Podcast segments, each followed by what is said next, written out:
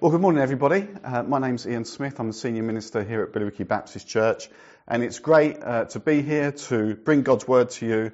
And really interesting passage we're going to look at today. And the, the title of the talk is "A Prayer of Jesus for You." And for someone who walked this earth just around 2,000 years ago, that might seem a strange concept. Um, but actually, it talks about in this prayer for those that come after the people he was with, which includes me and includes you. So, a prayer of Jesus for you. So, I'm going to read from John's Gospel, uh, John chapter 17, just verses 20 to 26, words of Jesus. My prayer is not for them alone. I pray also for those who believe in me through their message, that all of them may be one Father, just as you are in me and I am in you, may they also be in us, so that the world might believe that you have sent me. I have given them the glory that you gave me, that they may be one as we are one. I in them and you in me. May they be brought to complete unity to let the world know that you sent me and have loved them even as you have loved me. Father, I want those you have given me to be with me where I am and to see my glory, the glory you have given me because you loved me before the creation of the world. Righteous Father, though the world does not know you, I know you, and they know that you have sent me. I have made you known to them and will continue to make you known in order that the love you have for me may be in them and that I myself may be in them. I don't know about you. When people say they're praying for me, it feels good. And it might be at a time when I'm not really sure how to pray myself. It might just be at a time when there's no real reason, but someone just messages and says, You came into my head and I've been praying for you. I got such an email from someone in America just last week who, who actually I haven't had any contact with for something like 15 years. He said, I don't know what sort of year you've had, but I feel led to pray for you. And it made me feel good. And that's great, but guess what? The thing about this passage is that Jesus himself, you know, the Lord of Lords, the King of Kings, the head of the church, the Son that was sent to die for the world, he himself prays for you and for me. That is an amazing thought. And I, so I love this prayer because Jesus is interceding. He's the intercessor. It means he's praying for other people. He's praying for me, he's praying for you. Think about it. Jesus, the one who was given that name because it means the Lord saves. God himself. All things have been created by him, for him, and through him. God himself prays for you and intercedes for you. And I want to say right at the beginning, I don't know what you're going through. Um, and it might be hard to pray. And maybe there's other people uh, praying for you as well, others interceding. But it's a real comfort that whatever's going on in your life, Jesus intercedes for you. He doesn't leave you on his own. He intercedes for you. Now, running up to this uh, passage that we've read, um, in um, the beginning he prayed for himself, in 6 to 19 he's prayed for his disciples, and in this verse, in chapter 17, 20 to 26, he's praying for us. It's important enough that the King of Kings, Lord of Lords, if this prayer is important enough for him to pray, then it must be important for us to take these words seriously. And we're going to look at uh, five things, two are really linked, but so maybe four things, but five things that he prays for. He prays for belief, he prays for unity, and he wants unity because unity shows uh, as a good witness, sometimes a bad witness. He prays for our destiny, and he prays for our identity. So we're just going to look at each of those in turn, and I really hope that you'll be blessed uh, by it. So the first thing, prays for belief, doesn't he? Verse 20, I pray also for those who will believe in me through their message. So he's talking to his, uh, the, the, he's talking about the disciples then, but also through their message. That's your message and my message. Romans chapter 10 verse 14 in the New Living Translation. But how can they call on him to save them unless they believe in him? And how can they believe in him if they've never heard about him? And how can they hear about him unless someone tells them? It became apparent to me and is still apparent to me Probably is apparent to you as well. But really, on, in my early call, immediately, I knew that, that God had reached out to me and I'd gone to Him. I was lost, as the hymn goes, but now I was found. But it occurred to me that so many people are lost. And it occurred to me that my words, my speech, and also my witness is of paramount importance because I might be the only Christian that people come across. So how I hold myself, how I want to develop my character, how I want to talk to them about Jesus has a powerful impact. And that's the same for you as well. Romans 1:16 Paul said, "For I am not ashamed of the gospel, because it is the power of God that brings salvation to everyone who believes." This is why we do what we do. This is why ministers do what they do. That's why we preach and teach and admonish like we're told to.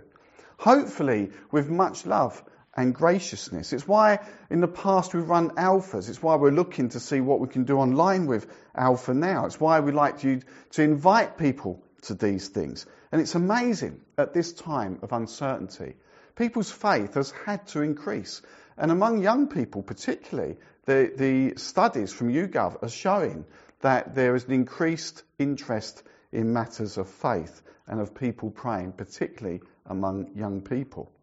And this is what we're about as church, the ecclesia, the set aside, those called out. And it is difficult at the moment um, to be um, out there and talking and everything else because we can't really have much contact with each other. But you can witness. And our character is as much as a witness as well. It's incredibly important for Christians to be changed into the likeness of Christ, Christ's likeness, to witness to others in word and deed. Not everyone's an evangelist, but I do believe we're all called to witness. And we're told that always be prepared to give a hope, to give an answer for the hope that you have. All of, all of you, if you're followers of Jesus, have a story.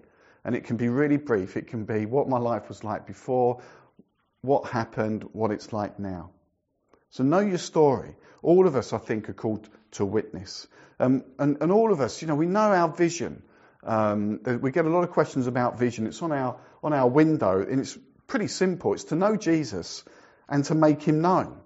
Uh, our mission statement, if we needed one, is going to be the Great Commission, uh, found at the end of Matthew's Gospel. Jesus' last words, as recorded, recorded by Matthew. It's really to love and to serve and to speak and to act. And I feel like God is saying to our generation now, you know, just get on with it. Kind of get on with it. You know what you need to do. You don't really need to be spoon fed. Just be the person Jesus is calling you to be. Colossians 1 28 to 29 says, We proclaim him, admonishing and teaching everyone with all wisdom, so that we may present everyone perfect in Christ. So there's a, there's a, an insinuation there that as you receive teaching, as you hear the gospel proclaimed, you will change. It says, so that we may present everyone perfect in Christ. To this end I labour, struggling with all this energy which so powerfully works in me. And that energy that passion for the lost, that passion for that message to be, to be passed down from all that time ago when Jesus prayed it into our lives now, that we impact others. That energy, that passion, uh, comes from Christ. In, and it comes from Him in who we are, uh, what we say, and what we do. And very recently, we've had some, you know, really tough pastoral situations, situations that bring tears to your eyes. And you can see how people are moved to pray and fast, to be determined. We never want to lose that momentum. Praying for the lost, praying for healings, praying against sickness. Jesus prays for those who will believe through their message. Now, I don't want to steal his thunder, uh, and if you really want the whole story, which I would advise you do, uh, after this, pop over to the Delve link, and Gary's going to share um, with, with Phil and Tracy uh, it's an amazing story, uh, which is really encouraging. But without spoiling the story, where there's no hope, that's a lie. There's always hope. Prayer can be offered. You can witness miracles, and people will witness the miracle. And we have to say at that point, it doesn't happen all the time. I wish it happened more. And in those times, we have to put our trust in God when we don't see the answers that we want. We have to say that He He is sovereign. He is Lord. And sometimes I don't understand. He is God. I'm not God. You're not God. And we won't always understand his ways. But it's fair to say in my Christian journey, the more I've prayed, the more I see happen. When I don't pray, things don't happen. So if you want to see some miracles in people's lives, be praying, be proactive, act on their behalf. And I've got to say, uh, we all need that passion to pray, to tell people, to look for opportunities to serve and to love and demonstrate the gospel, to invite Alpha in church, bit difficult at the moment, although you can invite them to the online services, and we are getting hits on that. We're actually having people wanting to join the church through our online ministry. But we need to keep that passion for the lost, to be the person Jesus has called you to be, to be Jesus wherever you are right now, because the church has this amazing opportunity in the middle of people who are in despair, who don't think there's any hope, who fear death. We have an amazing message. One that says there's always hope. One that says you don't have to fear. One that says actually death doesn't get the last word. And sometimes it's not that difficult. It just can be small things. I'll just share. We're, we're, walking, probably as most of you are, much more now than we used to. And we, we, Andrew and I were in the high street last week. It's spitting with rain. It wasn't really a hardship. Uh, we just was on our daily walk, and we kind of went up to the end, and came back, and um, we were stopped in the street, all socially distanced. And there was a, a foreign lady. I think she was Romanian, and she was a bit flustered and she was looking for a dentist, and, and, I didn't even know where this dentist was. It was stuck down a side alley. Uh, but she had the address. She said, My friend told me to come to Billericay because this dentist was good. And it turned, I said, Well, where, where are you from? She said, Well, I live, I've been living in Romford for 10 years. She'd never been to Billericay. And so I said, Well, give me the address. And I've got my phone, did Google Maps, and I could see, oh, right, yeah, it's 50 yards up there, and it's Nally. She goes, Oh, where, where? I said, Come on, we'll walk with you. And we were distanced and everything else. So we walked with her, and Andrew was talking to her. Then we found the alley. I said, it must be here somewhere. I mean, she was never going to find it. And actually, when you went back, this dentist was tucked uh, behind the corner.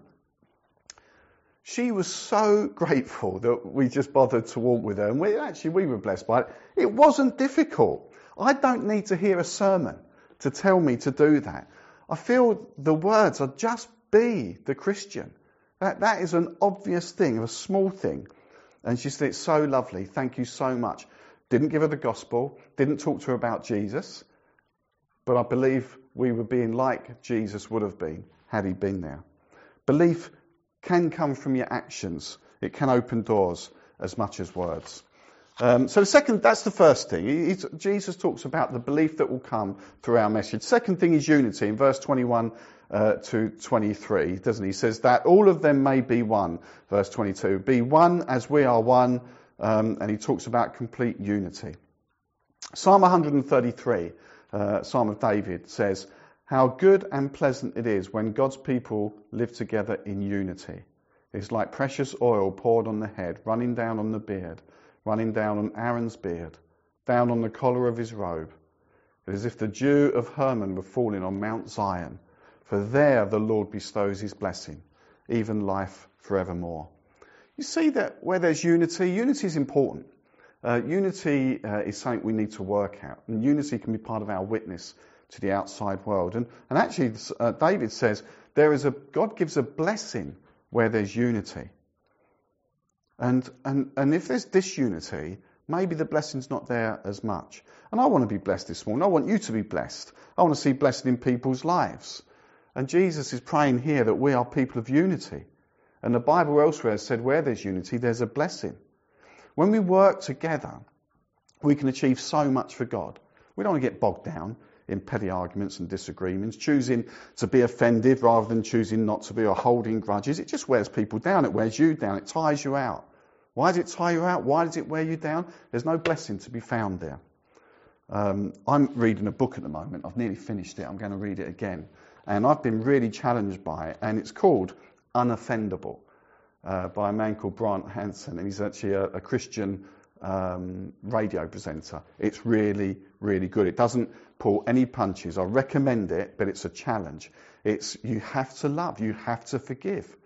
Don't just take offence, and it's really hard.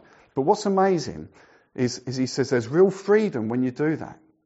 You're choosing not to be offended. It's really difficult sometimes, but there's real freedom in that. And actually, it's the Jesus way. He quotes the passages that maybe we don't like to highlight too much. Um, you know, forgive as the Lord forgave you.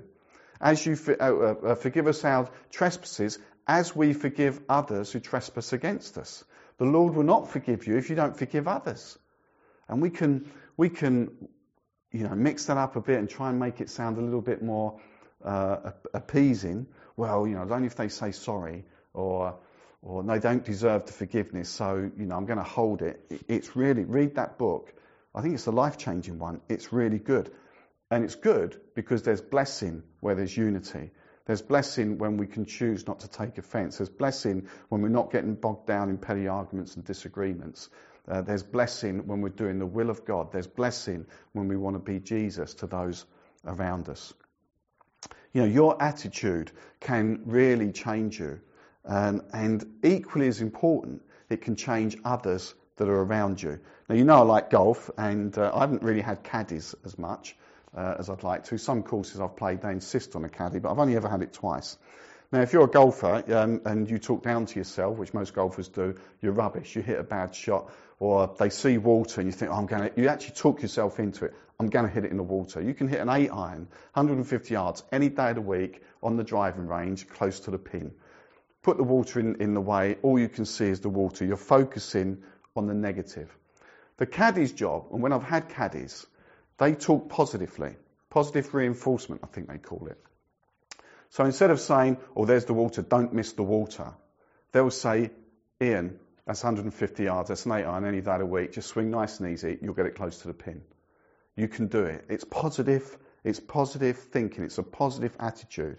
You know what? You step up, you hit the shot because their attitude affects you. They're not allowing anyone to talk down and put you down and tell you what you can't do. They're looking at the positive. And actually, when we're around people, our attitude can affect others. It's, we've got to remember that. Jesus said he'll build his church and the gates of Hades will not come against it. When you read that verse, sometimes you think, well, it's like us. We're the church. We're the people of God. And, and, and hell, Hades, is trying to get at us. But actually, it's, it's if you look at it the other way round, Jesus said he would build his church and the gates of Hades will not come against it. Might be that it's the enemy after us, but it reads that Jesus is building his church and it's the church is moving forward and the gates of Hades will not stop the church. The church will push, push through and bring people out the kingdom of, of, of the enemy and bring them into the kingdom of God. The gates of Hades will not stand against it. But one of the enemy's weapons is disunity. And that's why there's no blessing. But with unity, so much more can happen because it's there, the Bible says, that the Lord bestows a blessing. And I find personally, the closer I am to God, the more I'm settled in myself, the more confident I am in Him. But if I let that time with Him suffer, it's quite easy to get offended and get ratty, uh, get stressed, Jesus said and showed many times that his ministry was interwoven, entwined with the Father and the Holy Spirit. It wasn't done in isolation. And the Trinity, Father, Son, Holy Spirit, are perfect relationship. So therefore, Christians, if we're modeling the imagery of God, and if we're made in the image of God, we can never be a person outside of the family. We don't want to be in isolation. We're family, and I'm grateful for that. Surrounding each other, caring for each other, worshipping together, witnessing to the world. And it's really important because the subheading is that relationship and that unity is a witness to the world. The world looks on. Jesus said in verses 21 and 23 of our passage, All may be one, just as you are in me and I am in you, may they also be in us. What's the reason? So that the world may believe you have sent me. He's saying it's that relationship that the world will see and the world will believe because of that. And he goes on to say, I in them and you in me. May they be brought to complete unity. Why? To let the world know that you have sent me and have loved them even as you have loved me. The church is this prophetic witness in, in, its, in its the way it's dealing with people, the way it deals with the world, the way we deal with each other. We must love one another. Jesus said earlier in John's Gospel in John 13, 35, he actually said a new command. So a new command, he said, I give you. Love one another. As I have loved you, so you must love one another. By this, why? By this, all people will know you're my disciples. So people will see these, these people have got something. They've got real relationship.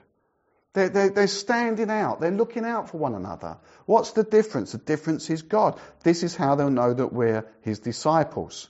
A new command. What was the old command? Well, elsewhere, He said the two greatest commands were love God and love your neighbour. God comes first, always. He is above everything. Love God, love your neighbour. Here he's saying, but by the way, don't forget, love each other as well within the church. And you know, I could, I could preach this in, in one minute. You know, it's easy. Love God, love your neighbour, love each other. Amen. But anyway, we'll open it. It's not, it's not often now that I preach um, elsewhere. But when I do, nine times out of ten, I'll hear some negativity. Someone will come up to me as a visiting preacher, uh, maybe share something about a person or the church and what they're not doing. It's a family of God where they worship. And it, it just leaves me thinking, well, I wouldn't want to go there. We, we don't want to be like that. We want to be the opposite, where there's a, a godly pride in who we are, what we're about, uh, a people of committed contributors rather than compromised consumers, people that are looking to serve, looking to love, because that is the essence, the character of God. Of God. Here, Jesus says our relationship with God, he said, may they be in us, and our relationship with each other counts he said, brought to complete unity, to let the world know you have sent me and have loved me. Our unity and our love and our service and our witness and our words, they all count. And if we get that wrong, just go and look at the newspapers, it can affect our witness negatively as well. So just really, as we come to an end, the fourth thing, verse 24, I want to say, particularly in these times, it talks about destiny. I want those you have given me to be with me where I am. You know, a verse um, that I remember spoke to me early on. Sometimes, sometimes it's okay to say life here is a bit of a struggle. It's not always, but sometimes it is. And sometimes you might think it'd just be easier if I wasn't here. You know, you could probably echo the words of Paul in Philippians 1:21. Yet for me to live is Christ, to die is gain. You know, I'd, I'd long, you long to be with Christ, but in the meantime, I'm on this earth and I'm going to live for him. And Jesus says in John 14, do not let your hearts be troubled. You believe in God, believe also in me. My Father's house has many rooms. If that were not so, would I have told you that I'm going there to prepare a place for you? And if I go and prepare a place for you, I will come back and take you to be with me, that you also may be where I am. You know the way to the place where I'm going. Thomas says to him, Lord, we don't know where you are going, so how can we know the way? Jesus answered, I am the way and the truth and the life. No one comes to the Father except through me. So, yet for me to live is Christ, to die is gain. How can death be a gain? How can death be better? We have this fear of death. But actually, for the Christian, you do not need to fear death. We have this assurance. At the moment, there's a lot of death around. It's a sad time. Some of you would have lost people that you know. We, we are struggling with that as a family ourselves. But death does not have the last word. God does. And so, although we might feel sometimes, well, for me to live is Christ, to die actually would be gain, we can only say that as a Christian because we know there's better to come. In the meantime, we're living for Christ. And Jesus says, Don't let your hearts be troubled. Don't be afraid. I've prepared a place for you. So when that time comes and we have to face it, we can face it with full assurance and confidence because of that destiny. And the reason we've got that destiny is on to my last point identity. Because we're His. Verse 25 to 26. I have made you known to them. So if you're a follower of Christ, you've trusted your life to Christ, you're following Him, receive this forgiveness, receive the Holy Spirit that promises, it's God Himself, promises to live within you, then you have an identity in Christ. If you haven't done that, then do it. Ask God into your life. Ask for the forgiveness because we've all done things wrong. But it's not for condemnation. The Bible says there is no condemnation now for those in Christ Jesus. It's so that you can join in with these things that I'm saying this morning. You can be part of this family. You can have unity. You can have love. It's not perfect, but we're, we're, we're doing all right because we, we have the Lord God Himself in our hearts. But you've got to have that identity. Where's your identity? He says, I have made you known to them. You've got to accept Jesus into your heart. You have to do it. He is the way, the truth, and the life. No one comes to the Father except through him. Death does not have the last word. God does. There is always hope, even when people tell you there's no hope. Romans 8:15 says, "For you did not receive a spirit that makes you a slave to fear, but you received the spirit of sonship, and by him we cry, Abba, Father." The Spirit Himself testifies with our spirit that we are God's children. Galatians 4 verse 6 says, God sent the Spirit of His Son into our hearts, the Spirit who calls out Abba Father. Christianity is, is about accepting Jesus and asking Him to change our lives. He promises to send His Holy Spirit and we're forgiven so that we can have a relationship with God the Father. There's, a, there's the whole Trinity is involved Father, Son, Holy Spirit. And it becomes less religion, more faith. It's a heart thing. It's a heart thing. It's not about an attitude of following rules. I mean, that's part of it. But it's not just the rule. I could follow all the rules and still not be a Christian. It's not just concerned about breaking the rules, but it's a change in me that says I'm more concerned, I don't want to break God's heart because I'm a rebel. It's not just breaking the rules. I don't want to break his heart. He's loved me. He's given his son for me. He sent his spirit to me. I want to do the things that he wants me to do. And so many times that's countercultural. But that's what Christ likeness is. It's to be like Christ. I love my God. I know you do as well. And we choose to serve and to follow him, to become more like Him, to develop the Christ likeness. And so as we go out into the world in these times, there seems to be hope on the horizon, there's always hope. Uh, there seems to be some despair around, but there's always hope. There seems to be a lot of death around, it doesn't get the last word.